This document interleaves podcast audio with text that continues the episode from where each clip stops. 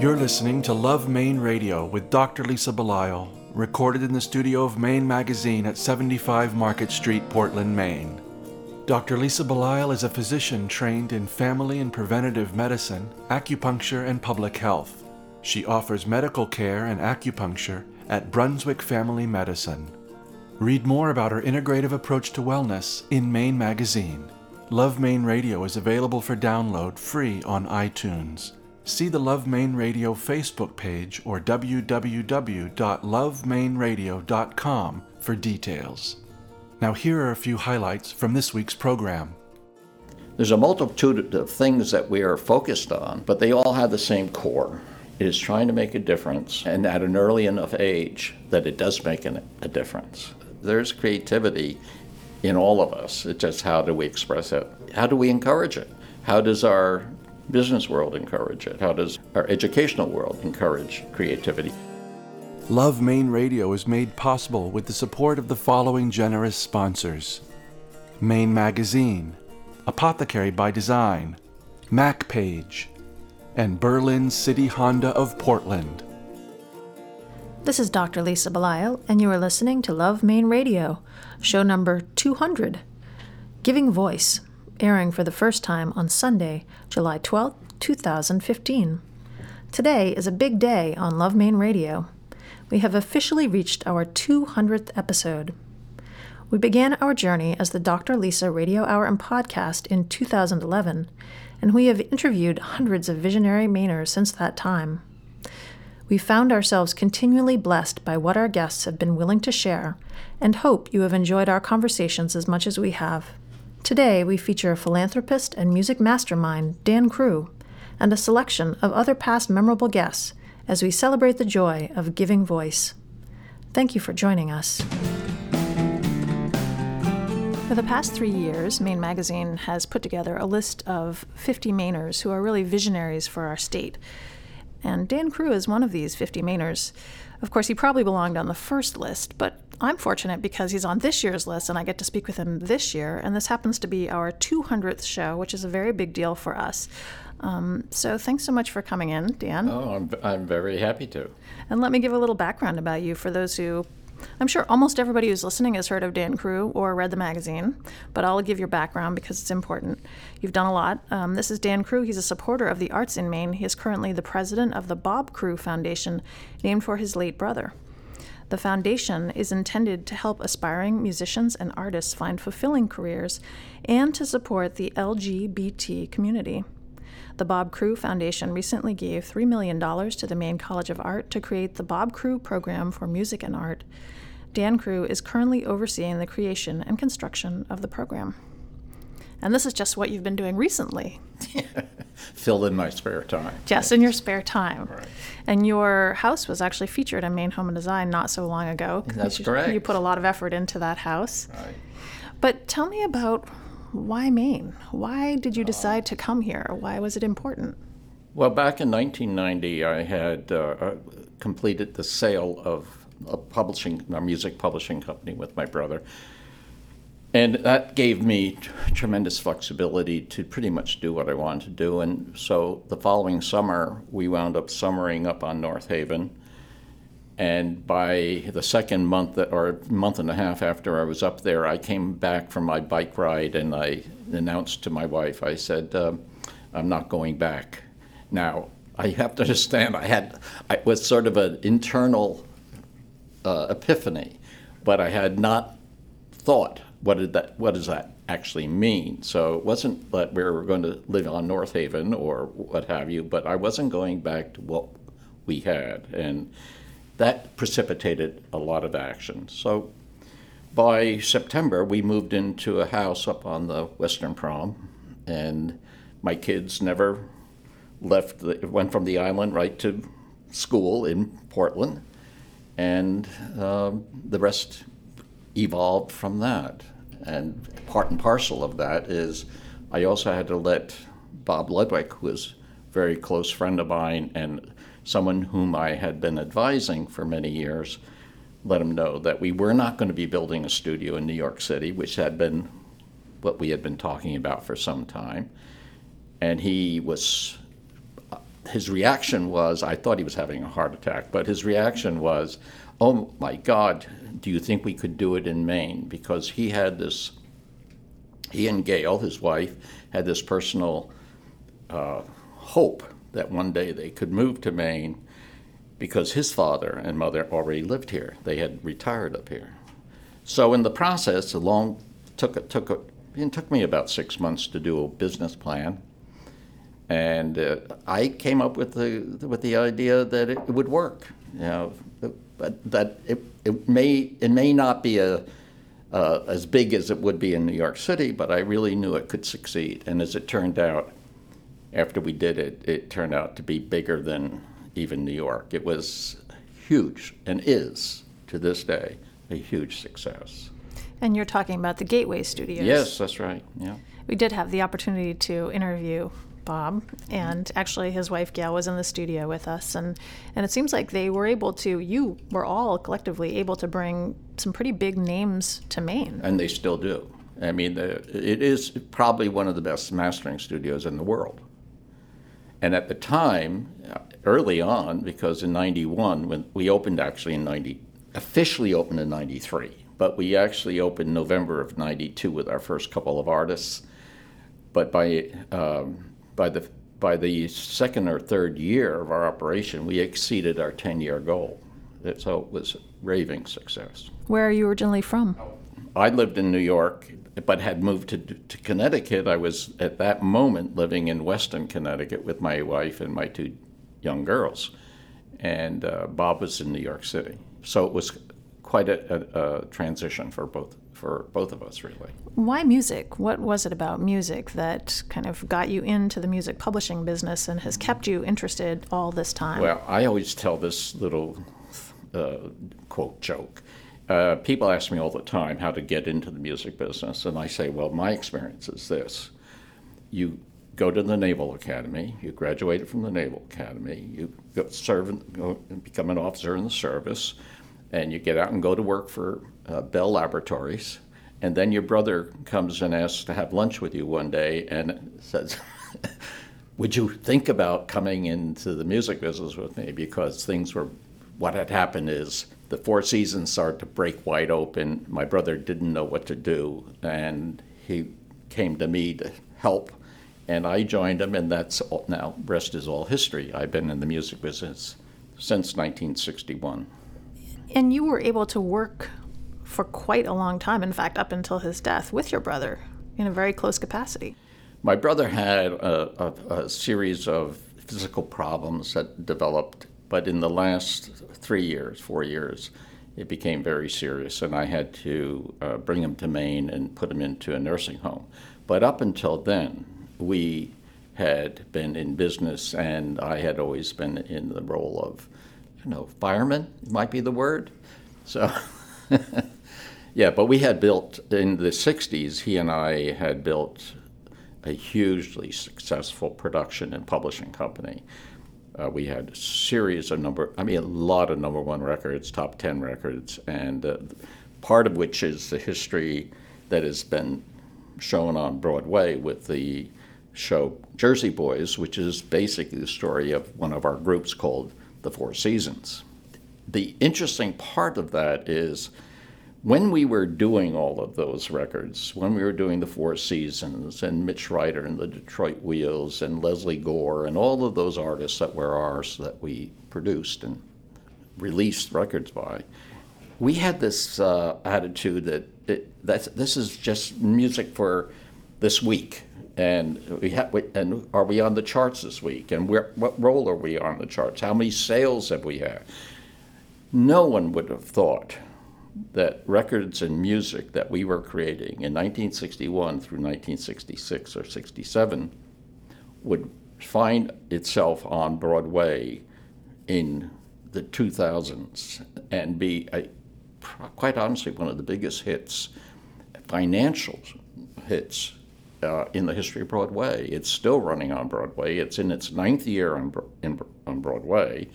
It's in London. It's in Las Vegas. It's got a road company. It's been it's had companies in Australia and Canada and South Africa.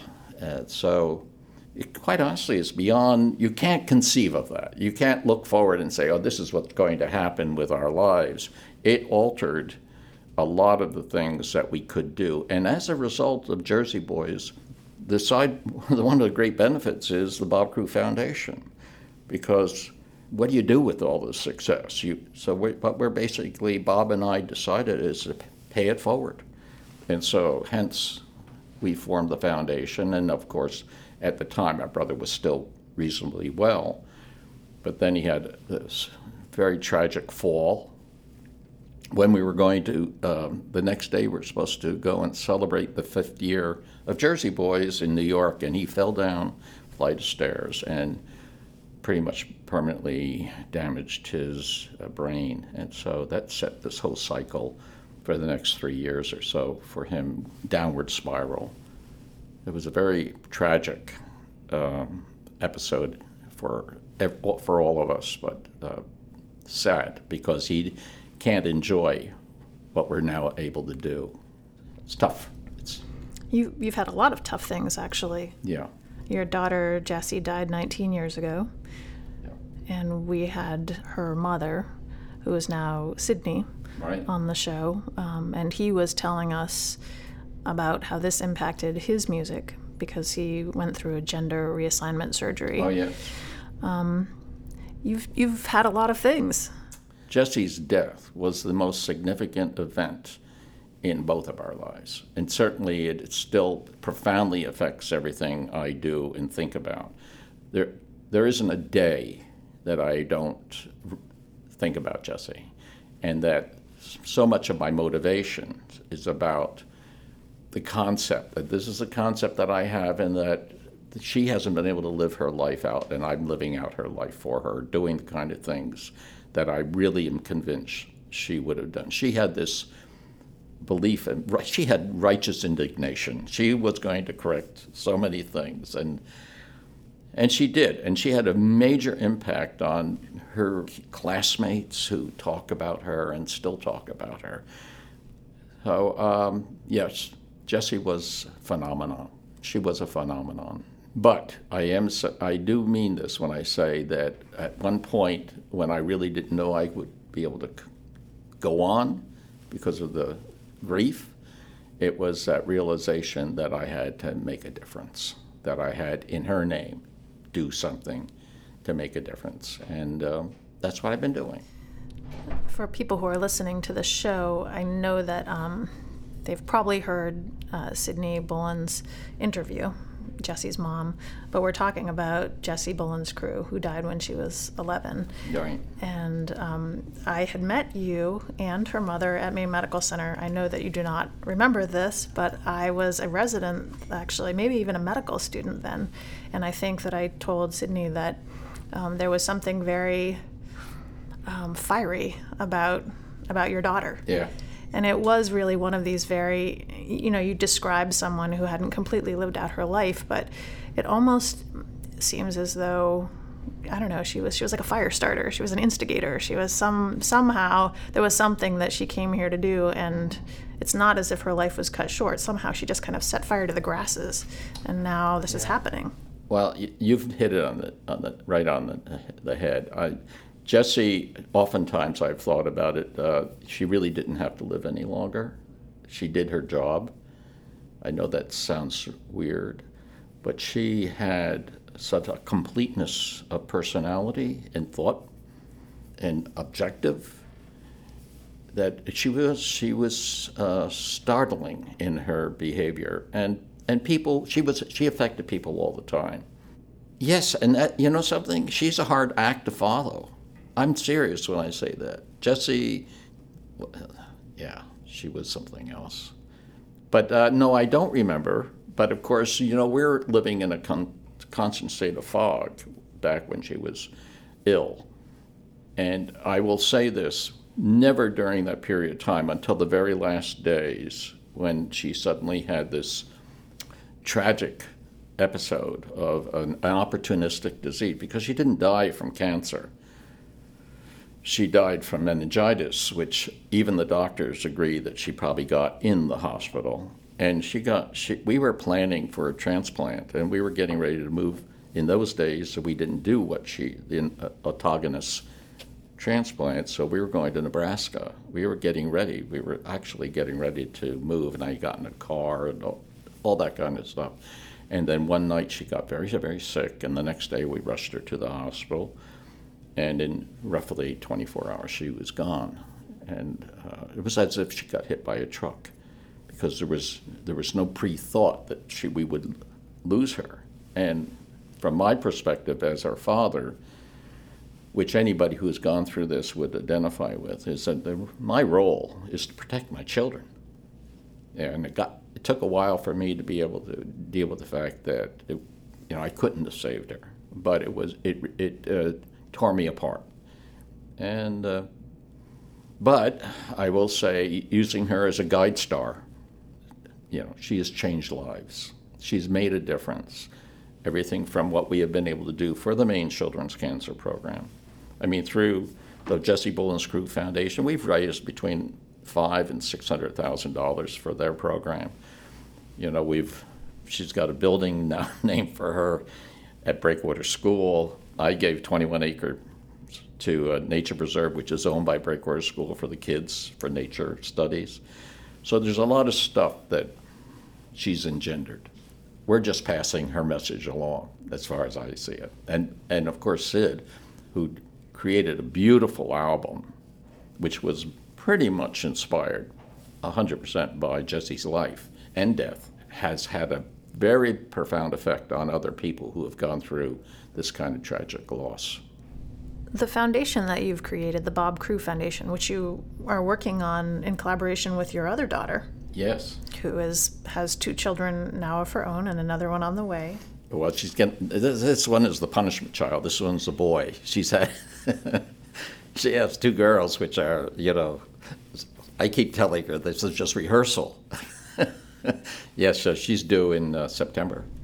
So you've had a chance to work closely with her on this foundation that is in memory of her uncle, your brother, um, and your your causes are aspiring musicians and artists, but also the LGBT community. Yeah. So a lot of what you're working on um, is drawn from these passions that you've developed over the course of a lifetime and over experience that you've had not only with art and music, but also with people who are lesbian, gay, um, bisexual, or transgender. Well, my brother was gay. My ex-wife is transgender, and I'm gay.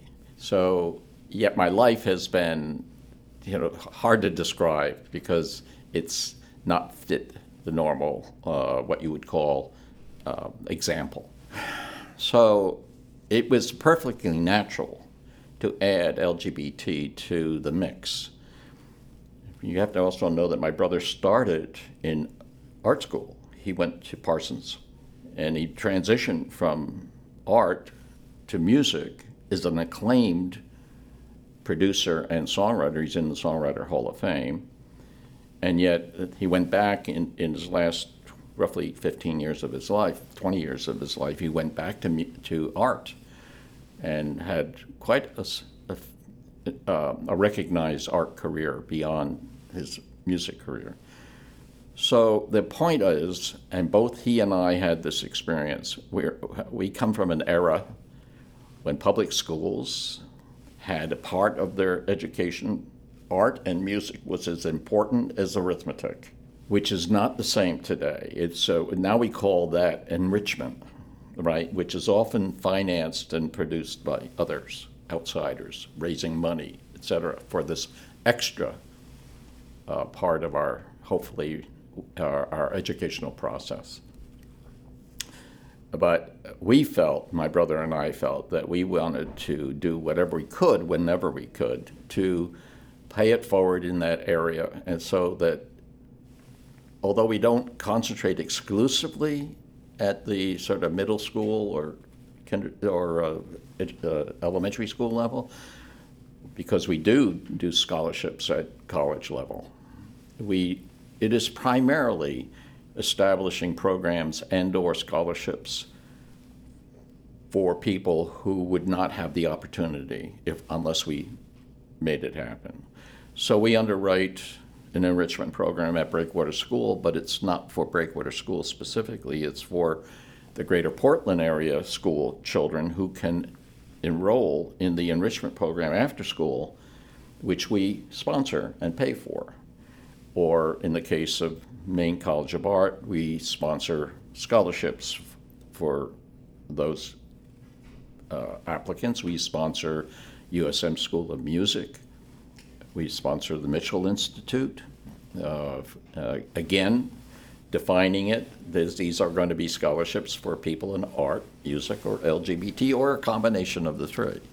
And of course, we support things like the Peabody uh, House here in Portland and other HIV/AIDS programs and or equal rights. Uh, we support a program against bullying in school. And most, an awful lot of bullying has to do with gender, uh, you know, the appearances of, of kids. So there's a there's a multitude of things that we are focused on, but they all have the same core. You know, it is trying to make a difference, and at an early enough age that it does make an, a difference. So tell me how you yourself got from the man who graduated from the Naval Academy to the man who, and I mean personally, because it sounds the way you've described it is, well, this person brought me over here and this person brought me over here. But you must have had some core of love of music, art oh, yeah. yourself. Well, uh, let me tell you, uh, my brother, uh, it became very apparent, he's older than I, he's four years older than I. So every, every school we went to, he, I was always trailing him, right? And yes, he was always involved in school art and music, so was I. I'm sure, I know we did have very different brains. And so I had this other side, I had this other sort of bifurcated part of my brain is I very logical, even though I'm very artistic. One thing I realized is that my brother was a, uh, an exceptional person creatively. And for some reason, that pushed me on the other side of the brain, and I went down that path. Now, as it turned out, because I was you know, creative, but I was also very logical and very pragmatic and and had that capacity. My, my brother, I call it this way: he had to have a harness on him, otherwise, you know, he would have been a he would have been a total disaster. God love him, but it's true. You know, there's a, there's a uh, there's only, but the harness can't be too tight because you can't stifle creativity. But creative people are nuts. I mean, trust me, they are nuts. And I, because I've been working with them my entire life, I've been managing, I've been organizing, I've been saving careers, I've been doing it all. They're all crazy people. Now, some of them are actually quite lovable, but no, they are nuts. My brother was one of the nuts, and I, God love him but we worked incredibly well together. We had a we had a balance that uh, was phenomenal. Unfortunately, and here's the, the core of the problem. The core of the problem was it's a family tradition, you know, get to become addictive. So he, he crashed and burned, and it split our careers. I went my way, and he went his, and unfortunately, I had to come back to save him. But that's a whole different story. But a lot of a lot of the issues around creative people is how do you maintain that balance between creativity and insanity? And part of the insanity can be exacerbated by drugs and alcohol. And in my brother's case that was that was his, that was the case. It's so interesting as you're describing this because um, in my family we have a tendency to become doctors and lawyers and military people and two of my most creative siblings, because there are a ton of us, they actually end up going to the Air Force Academy. Oh, really? Both of them were very, very artistic, and yet they chose that path. And I'm wondering, as you're talking, if there wasn't something in that bifurcated brain that you're describing about yourself that they also recognized. You know, this sort of how do I harness this creative energy, and how do I, how do I make that uh, I don't know, how do I make that work for my life? Because I don't, it, it seems to me that in this world we often emphasize um, the linear. We, mm-hmm. office, we emphasize the linear, the path that moves you forward in a very direct way. And so if you have a creative mind, that path doesn't necessarily exist. It's very hard to find a path if you're very, very creative because all, you, all you're doing is expressing yourself constantly, and it doesn't necessarily give you a real path. So, uh, and there are exceptions to that. I mean, certainly there are people who can very clearly focus and and work their creativity in that focus. But yes, I do think it's a difficult road, and and, and oftentimes, and certainly there are so many stories of how did this creative person get from here to there. And there's usually somebody behind the scenes that you don't really know that well or know that much about that sort of does this role that manipulates the harness, and uh, and sometimes it's done because um, that person who's able to do that sees this creative potential and can help bring it to where it's more effective. In my case, um, I don't know if I recognized, I just knew that I wasn't going to go the same path. I, I was watching my brother, and at the time I was making choices about what I was going to do, go, go to college, what have you. You know, I saw my brother sort of scrambling out there in the universe, and it wasn't very appealing to me. Uh, but I had always had this fascination with the sea, number one. We come from a long line of fishermen from Newfoundland, and so there was this in, I think, organic part of our stories. And also, I, I did have this strong penchant for order, uh, figuring it out, figuring it out. You know, I was, a, from a young age, I wanted to solve the problem, right?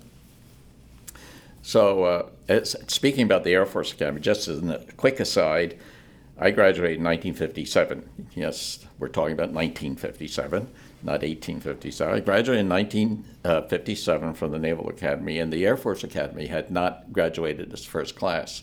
I think their first class was 58 or 59. I was one of the last classes from the Naval Academy and West Point that used to provide 25% of the regular officer corps to the Air Force. So I went to the Air Force. So I graduated from the Naval Academy. I'd been in the Air, Naval Reserve.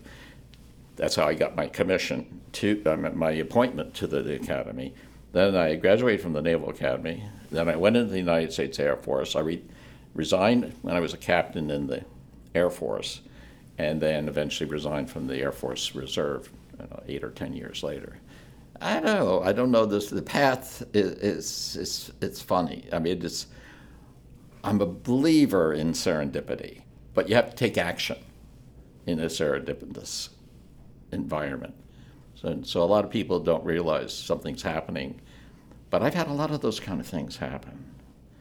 You know, whether it was Neil Diamond, who I represented, or, I mean, I've, I've had a, a lot of experience in that, aha, this is, this is the moment. One of the things that we talk about often is this idea that creativity doesn't just have to be as a musician or as an artist. I mean, creativity actually can be the ability to creatively work with people, the ability oh, sure. to creatively manage, the ability to creatively organize a business. Oh, yeah. Um, yeah, creative business people are the ones that think of these things that people are, first of all, don't think of, and then they have they have the ability to take action.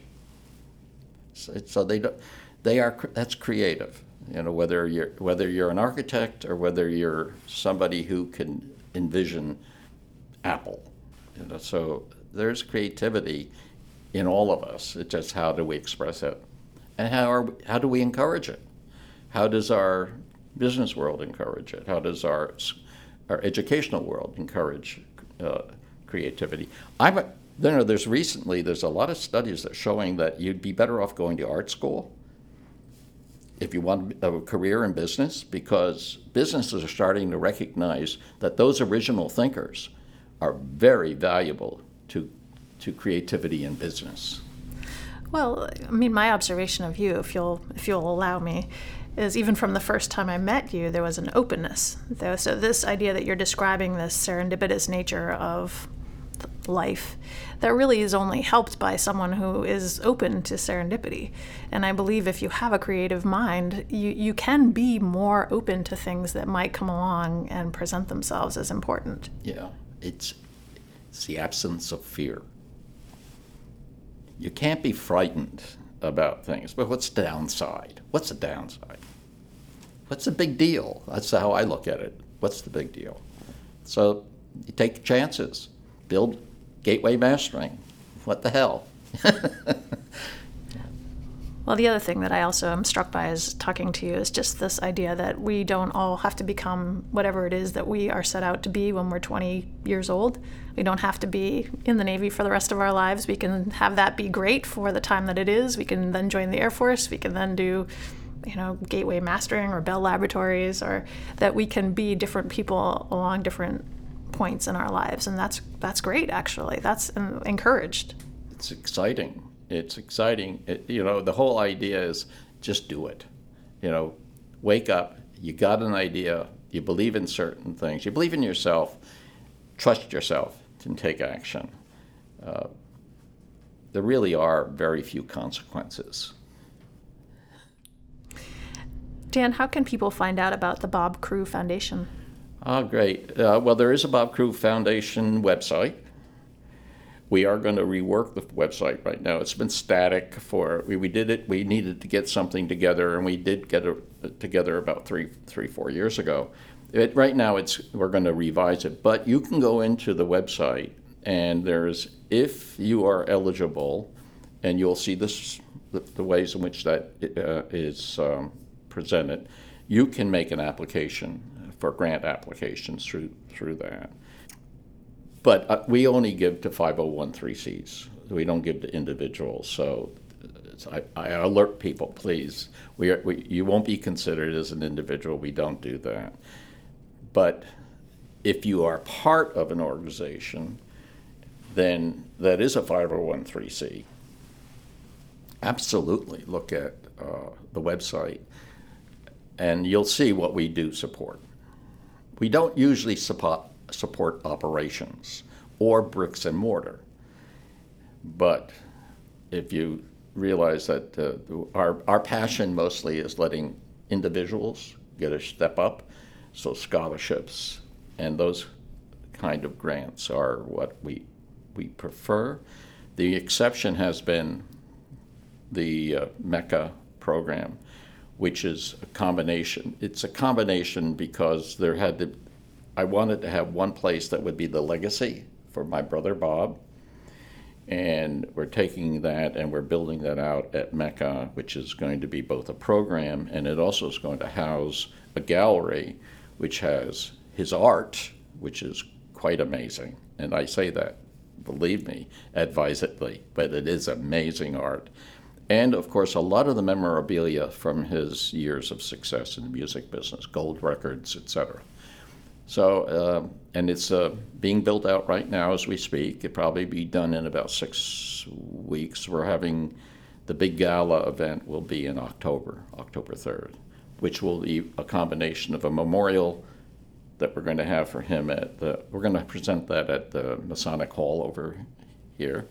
And then everybody will go over to MECA, and where we'll, we'll have this inaugural moment for the gallery and for the program. We've been speaking with Dan Crewe, who is a supporter of the arts in Maine and president of the Bob Crewe Foundation, named for his late brother. I can't really think of a more perfect person for our 200th episode, and it's certainly a well deserved honor that you are one of um, this year's 50 Mainers um, through Maine Magazine. I really appreciate all the work that you've done over the course of your life and um, with your family and all the support that you continue to give to artists, musicians, um, people in the LGBT community. It's quite wonderful. Thanks so much for coming in. You're very kind. Thank you. Love Maine Radio is brought to you by MacPage, an accounting and management consulting firm that believes the path to success is paved by their ability to build lasting, meaningful relationships with their clients. MacPage, accessible, approachable, and accountable. For more information, go to macpage.com. Love Maine Radio is brought to you by Berlin City Honda, where the car buying experience is all about easy. After all, life is complicated enough, and buying a car shouldn't be. That's why the Berlin City Honda team goes the extra mile by pre discounting all their vehicles and focus their efforts on being open, honest, and all about getting you on the road. In fact, Berlin City recently won the 2015 Women's Choice Award, a strong testimony to their ability to deliver a different kind of car buying experience. Berlin City Honda of Portland. Easy. It's how buying a car should be. Go to berlincityhondame.com for more information. There was a time when the apothecary was a place where you could get safe, reliable medicines, carefully prepared by experienced professionals, coupled with care and attention, focused on you and your unique health concerns. Apothecary by Design is built around the forgotten notion that you don't just need your prescriptions filled, you need attention, advice, and individual care. Visit their website, apothecarybydesign.com, or drop by the store at 84 Marginal Way in Portland and experience pharmacy care the way it was meant to be. In this segment, we feature an excerpt from our conversation with Jean Maginnis, founder of the Maine Center for Creativity. Um, I really wanted a public discussion of art, of creativity. Um, there, when I first started talking about this, even with the newspaper, they didn't know which reporter to send to me. And I said, Well, send the business reporter. They said, No, we can't send the business reporter. okay, send the arts reporter. Well, it's not really just arty. It, it's, it's an interesting project because it truly is the combination of business and art, but it's working as one, so it's something else. It doesn't fit in either of those boxes. And public art is that vehicle that allows us, not allows us, just, you know, almost, you know, from inside, we have to express what we think about what's happening in the public art arena. And that's a good thing.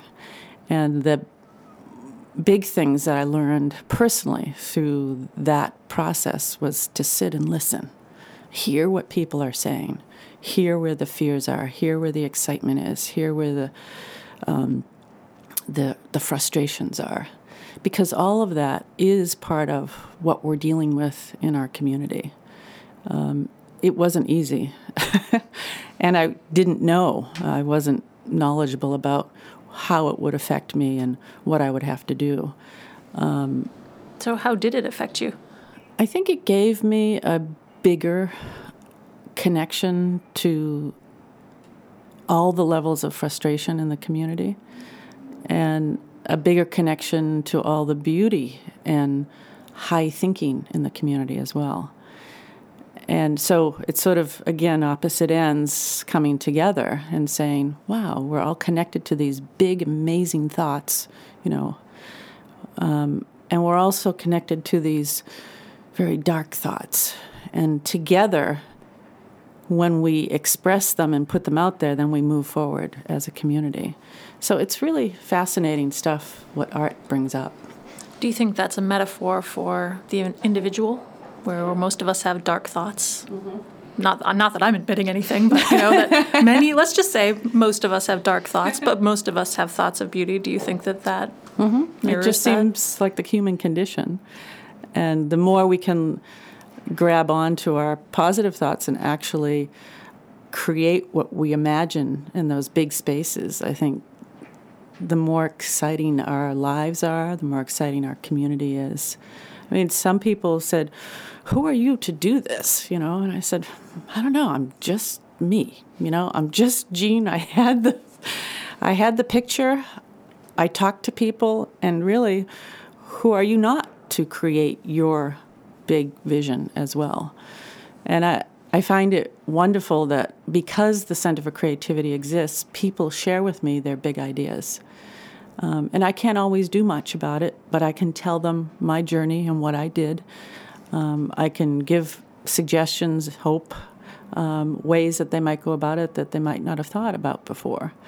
So I think people in the community sharing their big visionary ideas is an important part of our creative growth and our economic growth. And the more we can unleash the creativity in the community, and the more we can help put people together to create these beautiful things that people are thinking about, uh, the more wonderful our lives become individually and as a full community as well. Jean, as we're recording this, you're getting ready to go to Paris. Mm-hmm. Are you doing this as a means of stimulating your own creativity? I'm sure it will, but um, interesting story on this. It's a bucket list um, item for my husband.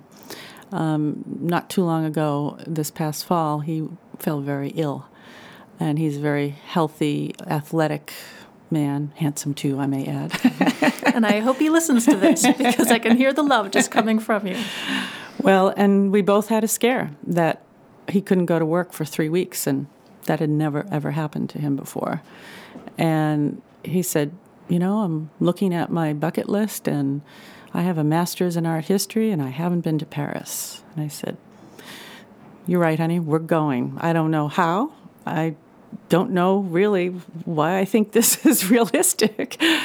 but we just pieced it together in odd ways. And one of my first deep trainings around creative economy was attending the third international conference on creative economy in Belfast, Northern Ireland.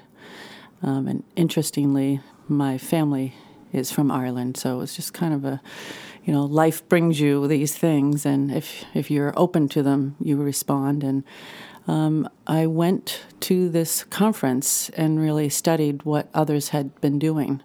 Um, and that was one of the reasons I thought about, well, I'd, ha- I'd have to create the 501c3 because the European governments were the governments, um, you know, directors of culture, arts, and sports. As an example, would be some of their titles.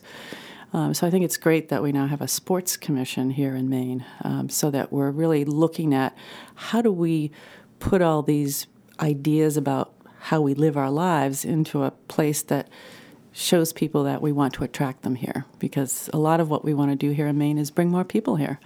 We have the room, we have the beauty to share, um, and it seems important to um, let people know that we're nurturing creativity. I think it's a lot about trying to create a balance um, of space and intense thinking. Um, space and intense thinking, or deep thinking. I don't know if it's intense. But the fact that I was on a bike ride um, sort of points out that I was breaking away from the work of trying to solve the problem. And instead, I was really just letting the universe sort of come in. And I, I think it's pretty fascinating myself. I mean, th- believe me, this doesn't happen all the time. but I felt it was very fascinating that I was in such a state of um, not just reverie, but gratitude. I was feeling very thankful for this very specific moment. I was in a moment. I was riding my bike with my husband.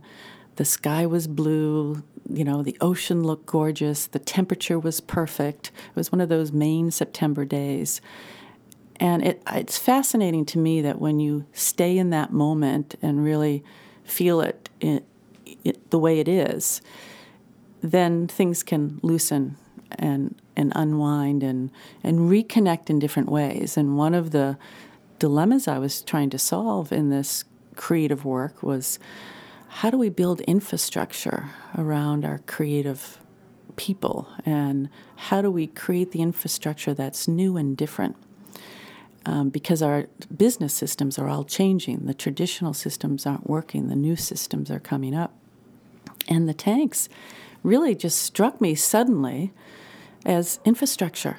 Oh my goodness, those are infrastructure. Now, previous to that moment, I could not have seen them as infrastructure, but I really understood oh, this is what infrastructure is. This is how we drive around. This is how we fly in planes. This is how our paper mills go. You know, this is sort of the quiet um, stuff that's underneath what we're doing. And, you know, we probably have passed those tanks thousands of times and we don't really think about how it holds together a lifestyle that we live. Um, and whether you agree with it or not is sort of exactly the the juice. You know, that's where the juice is. So my personal process seems to mimic, you know, that whole idea of you're sort of you, you're sorting through a problem, you release it for a while, go and sing, dance, paint, and then boom, something new gets connected. And I, people sometimes ask me when they talk to me, "Are you an what kind of an artist are you?"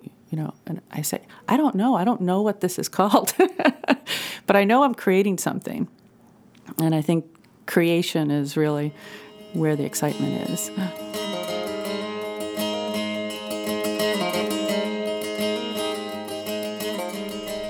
In this segment, we feature an excerpt from our conversation with Rodney Eason from Coastal Maine Botanical Gardens. Just the terrain of Maine and the sort of unspoiled um, Walden-esque nature of Maine draws a lot of people, especially folks from the East Coast, because it's that last piece of uh, sort of unpreserved wilderness that one might imagine, and yet it's with you can hop on 95 and get here and so a lot it does draw a lot of people to, to come and see the coastline. And of course people want to see lobsters. And now they can see a botanical garden which is um, when i heard that there was a botanical garden in maine i thought well you can grow blueberries and spruce trees. So what else can you do? And um, after digging in further there surely is a whole lot you can can grow. And being in the gardens in the summer just shows us how many people come to our state. Um, and hopefully more people will uh, decide that it is a great place to live and it is a great place to retire or even move your family here like we did. We love it. I have spent time at the botanical gardens. Actually, I think it was several years ago. There was an event that we went to, and I was impressed not just by the plants, but also by the layout, by the sculptures, um, by the buildings. Right. I mean, it really has this very beautiful flow to it when you're walking around. Um, you you've been working on a a 20 year plan for the botanical gardens. Right. Tell me what you've done so far and what you hope to be doing. Sure. So with the uh, the gardens themselves, what you have seen thus far is is uh, are the efforts of really about a 10 year um, a, a 10 year effort. So the gardens have only been open for eight years. So we are one of the youngest botanical gardens in the United States. And I think that's what people are drawn to when they come to our gardens is that they're uh, extremely different than most other public gardens. A lot of other public gardens in the United States are either sort of replications of a French garden or an Italianate garden, which were more scaled on the um, for a king or an emperor or a ruler. And our gardens have none of that. It's more of a of a people's garden, and it's a place to meander, especially in our um, the the Garden of the Five Senses, the Lerner Family Garden of the Five Senses. It's a place where people can explore. We actually have an area where there's a reflexology labyrinth where we ask folks to please take your shoes off and walk on the stones and feel this.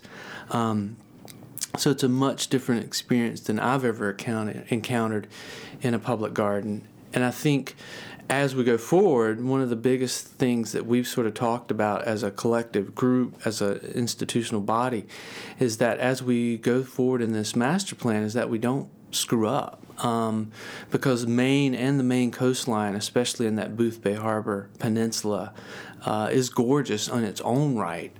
And so that itself can stand alone. But then when we sort of insert this botanical garden, it needs to be beautiful. It needs to be awe inspiring. Um, there was something that we talked about when I was at Longwood Gardens that someone said, um, as as any garden goes forward, what you would love to see is like open doors in the parking lot where people get there and they forget to take their keys out and they forget to close their doors just because they're so awestruck. And I'm hoping that I'll see that at Coastal Maine Botanical Gardens in the future, that there will be all these open doors in the parking lots and everybody will leave their keys just because they're so excited to come in and see what we're doing there. Boothbay is an interesting place because it has this rich heritage of seagoing people and boats and you know going out to Monhegan and but it also has the Bigelow Labs. Um, my son was up there two summers ago. I wrote an article about them for Maine Magazine, and they actually have a, an affiliation with the Coastal Maine Botanical Gardens. I believe that you you have summer interns that hang out with their summer interns and make that connection. And I think these types of connections are happening all over the place in Boothbay. That, that's right. Why, why is that? Why is there this interesting energy, this synergy of different sorts of people being brought together in Boothbay? It's. I mean, I think you're hitting on a great point. And the locals, uh, folk, uh, folks who who have grown up in Boothbay, and I've sort of been told that means you you either came over on a ship or you uh, have native roots there. Um, and if you didn't, then they tend to call everybody people from away. And um, it's funny to hear that. And then um, just sort of uh, going around the the entire peninsula, we see that we go from a population um, from Route One south to about in January we probably have about six thousand residents. And then in August, we go up to about 60 to 70,000 residents. So we need to stay close during the winter. Um, and with nonprofits and other cultural attractions, it's really this all boats float with the rising tide. So the more that we share information, the more that we sort of promote the next generation, and the more that we sort of that we talk um, between ourselves. Why make enemies in such a small area, in such a small state, uh, when we can all work together to sort of promote what we're we're all trying to strive for, and that's I see it as happiness. We're all see, searching for happiness in life, and it just depends on what people are looking for. And I, I love the analogy that uh, plants, horticultural, and gardening in itself is is could be called the slowest of the performing arts, and that from seed to germination to the plant and the flowering, everything takes on a different season.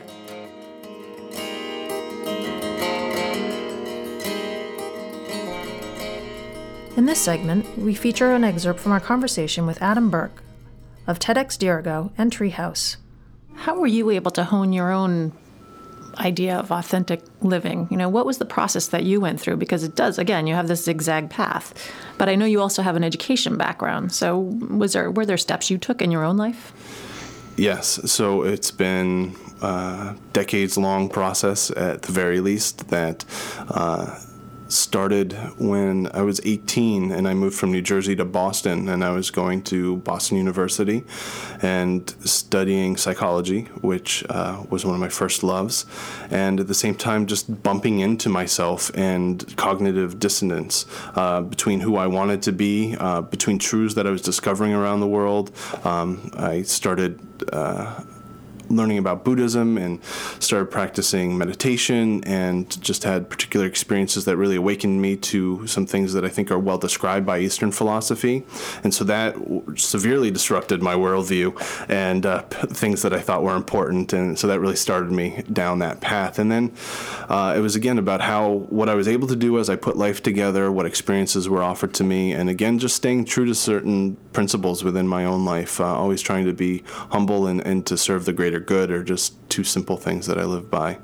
Um, and those just unfolded in my graduate degree in education was was a synthesi- synthesizing moment uh, as I studied. Uh, education is a broad field. Uh, my love of learning had persisted despite my uh, formal schooling, so I was really interested in what else was available and uh, studied things from Waldorf to Montessori to Reggio Emilia to free schooling to what was happening in various charter schools around the country. And through that, uh, I wrote a thesis that was called Holistic Connections Between Ecology and Character, which really brought together um, two strands of thought that inform who I am as a person. And one is ecology, and that's part of my background as a wilderness guide and naturalist, and also character development, which, which is rooted heavily in Eastern philosophy. And seeing that these two things were essentially uh, part of an extension of each other.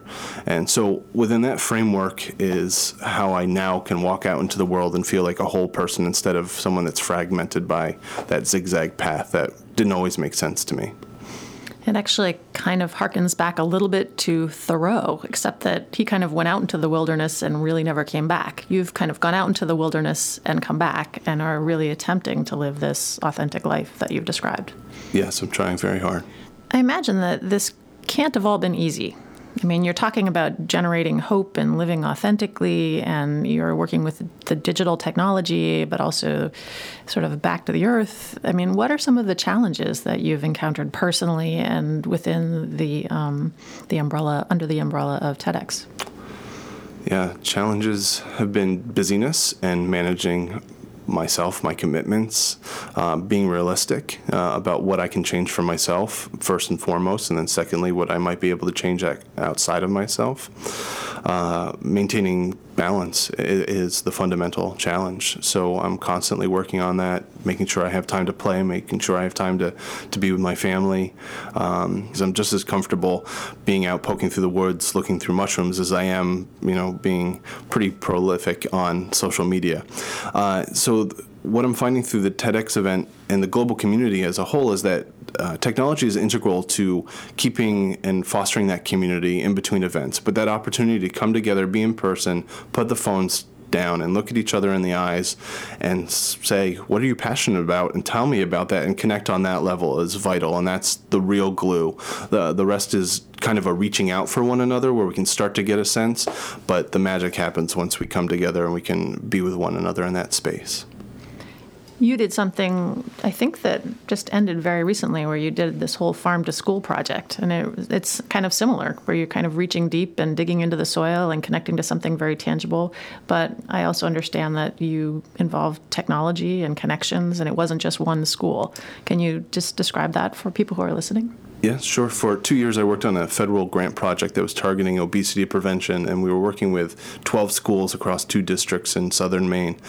And our strategy was to increase access to healthy food and physical activity. And my passion was the farm to school element of that. Uh, so I did a lot of work connecting cafeterias to local farmers, to working through distributors, uh, as well as retraining cafeteria staff and bringing in the folks that were the reality, reality behind the reality for Jamie Oliver's Food Revolution in West Virginia. And they did a, uh, a boot camp for, for all the food service folks in two districts. It was a pretty magical time. And it was cool to see people people get empowered around that we can be creative and we can do this. It doesn't have to be what we've been doing, which again is the spark of TEDx is that, oh, we can do it differently. Um, so that we created this distributed network of people across those schools as well as elsewhere in the state so people commonly empowered each other to keep going uh, and then created feedback loops with the students so that we encouraged people to also keep putting better food on the plates. You've been listening to Love Maine Radio, show number 200, Giving Voice. Our guests have included Dan Crewe, Jean Maginnis, Rodney Eason, and Adam Burke. For more information on our guests and extended interviews, visit lovemaineradio.com. For more information about Dan Crewe, read our 50 Mainers feature in the July issue of Maine Magazine. Love Maine Radio is downloadable for free on iTunes. For a preview of each week's show, sign up for our e newsletter and like our Love Maine Radio Facebook page. Follow me on Twitter and see my running, travel, food, and wellness photos as Bountiful One on Instagram. We love to hear from you, so please let us know what you think of Love Maine Radio. We welcome your suggestions for future shows. Also, let our sponsors know that you have heard about them here. We are privileged that they have enabled us to bring Love Maine Radio to you for each of the past 200 shows. This is Dr. Lisa Belisle. I hope that you have enjoyed our Giving Voice show. Thank you for allowing me to be a part of so many of your days. May you have a bountiful life. Love Maine Radio is made possible with the support of the following generous sponsors Maine Magazine, Apothecary by Design, MacPage, and Berlin City Honda of Portland. Love Maine Radio is recorded in the studio of Maine Magazine at 75 Market Street, Portland, Maine. Our executive producers are Susan Grisanti, Kevin Thomas, and Dr. Lisa Belisle. Audio production and original music by John C. McCain. Our content producer is Kelly Clinton. Love Maine Radio is available for download free on iTunes. See www.lovemaineradio.com or the Love Maine Radio Facebook page for details.